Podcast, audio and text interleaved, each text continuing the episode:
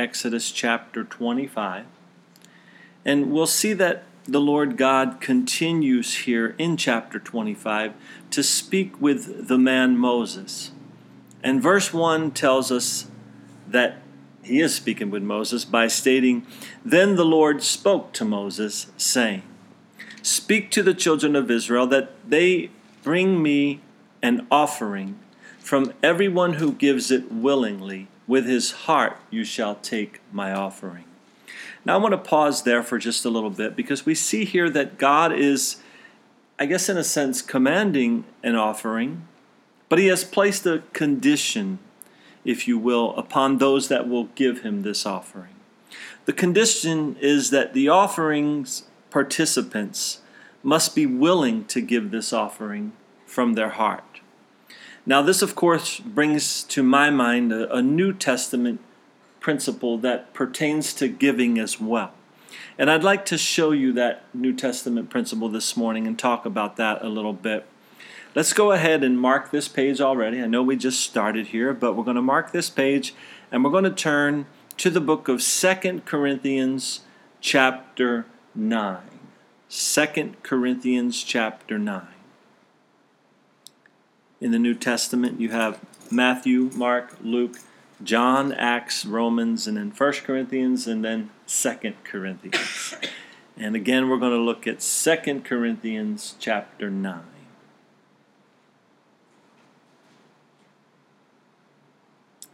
Now let's just go ahead and, and just to be sure that we stay within the context of this chapter, we're going to go ahead and start reading in verse 1.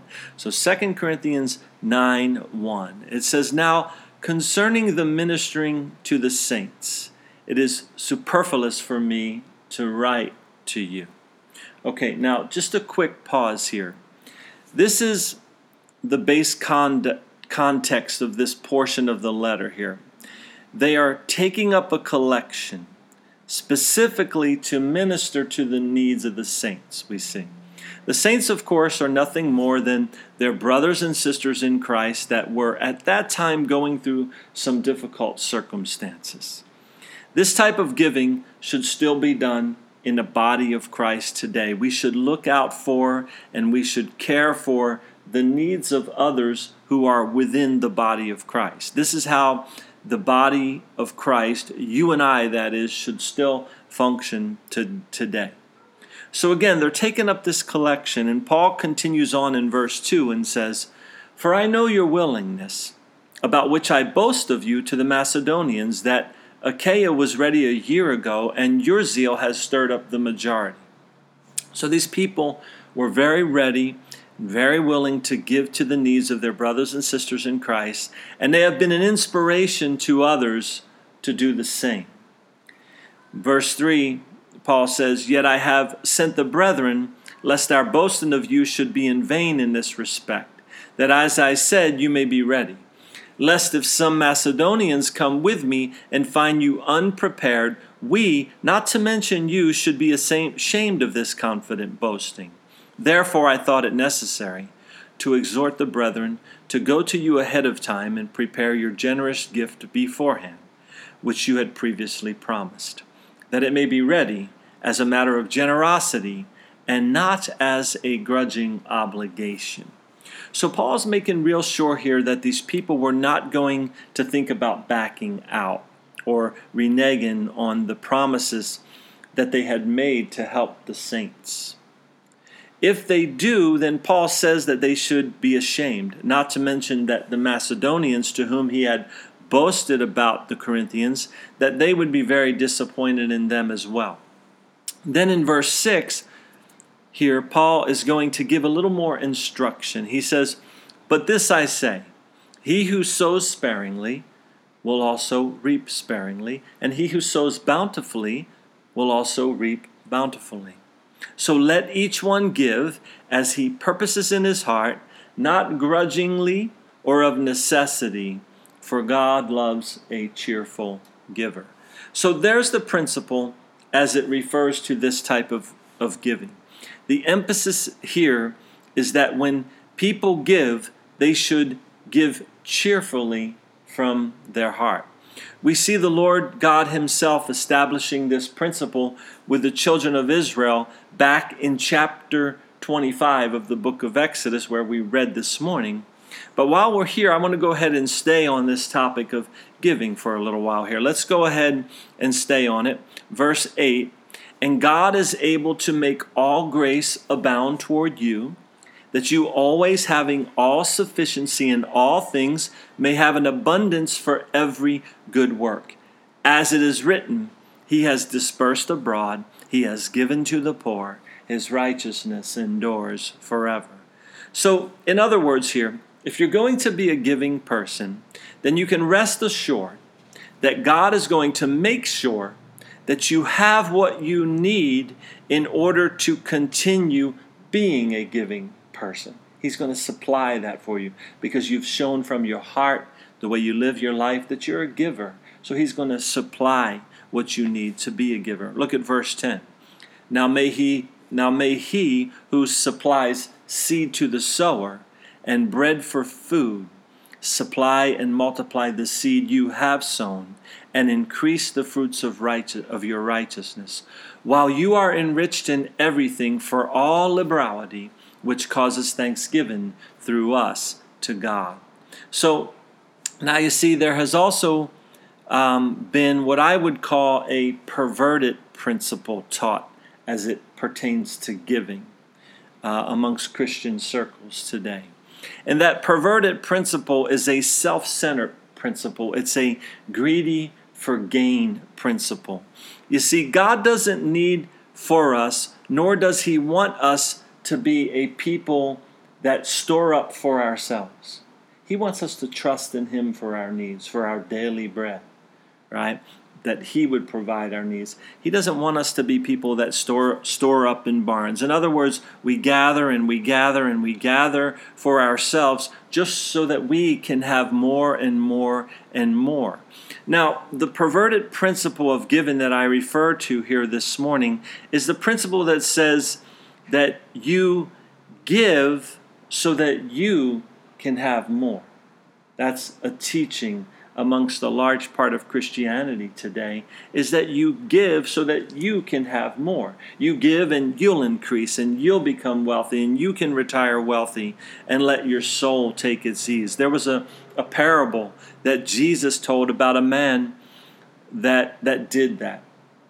And God was displeased with him um, he stored up in barns and he said, Hey, let my soul take its ease. In other words, he was gathering for himself and gathering for himself so that he always had an abundance and never ran out. Unfortunately, though, when we get to a place in life like that where we're storing up for ourselves treasures here on this earth, well, then we never really have to trust in God. We never really have to rely upon God for our daily bread, which is where He wants us to be, right? The man who disperses abroad, the, the man that gives, is that man that is like Christ. We should be givers more than we are takers. That's what we're seeing here in chapter uh, 2, in Second Corinthians here in chapter 9. This type of giving speaks of a person that is generous from deep within their hearts. They, that's just who they are. They don't give to increase simply so that they can have more. Instead, they give and they give and they give, and then God supplies them with more so that they can give and give and give. That's their heart. That's the type of person they are. They are. And our Lord God wants us looking to the needs of others. Jesus taught that, right? Especially those within the body of Christ, our brothers and sisters. You see, if our brothers and sisters in Christ are destitute of food and clothing or shelter, or they don't have what they need to, to buy food, or they don't have what they need to pay for their shelter, their house, or whatever, if, if they need help with their bills just to get by, then does it seem right to you that you would have money stored up in bank accounts while they're not meeting their basic needs? It's not right to God. It's not what God wants for the body of Christ to function in that way. So God loves, as we read here, a cheerful giver. And cheerful givers is what He wants all of His children to be. And again, the body of Christ needs to be looking out for each other. So let's go ahead and read on some more here. Verse 12 For the administration of this service not only supplies the needs of the saints, but also is abounding through many thanksgivings to God. So you see, isn't it great if you can just cause someone else to give thanks to God? We shouldn't give for ourselves to get wealthy, and nor should we give for ourselves to receive thanks from others. We should give because we love God and we know that He loves for us to be cheerful givers and that He will supply our needs as we are those cheerful givers. Paul explains further in verse 13. While through the proof of this ministry they glorify God for the obedience of your confession to the gospel of Christ, and for your liberal sharing with them and all men, and by their prayer for you, who long for you because of the exceeding grace of God in you. Thanks be to God for his indescribable gift. So, what's being said here in these verses is that when you give to the needs of others in the body of Christ, it's just good all the way around. The receiver of the gift praises God that you are faithful to the gospel of Jesus Christ, and they're thankful that you're so willing to share with them in their time of need. Then they pray for you and they long to, to know you more because you're such a great example of God's love. Paul is so happy as he, he writes this. He seems to be so full of joy as he writes this that he seems to just shout out there, Thanks be to God for his indescribable gift. So you see, giving to the needs of the saints is just one reason to be a giver. And a cheerful giver is the kind of giver that we are all to be. There are other ways that the New Testament speaks of concerning the direction of our giving within the body of Christ. For example, if you were to go and read 1 Corinthians chapter 9 and see what the apostle Paul teaches about giving and to those men that that are teaching and preaching the gospel to you. First Corinthians chapter 9 speaks about that, giving to those that preach and teach the gospel to you. Paul says that if they're preaching the gospel and they're taking their time to do that, then they should live off of what they do right? Paul says that if someone ministers to your spiritual needs in 1 Corinthians chapter 9, then you should minister to their material needs if they're ministering to you in your spiritual needs. But for some reason, this can be such a problem for the body of Christ to understand this that, that the Apostle Paul also pointed out that he worked with his own hands just so people couldn't basically run their mouths against him. Okay?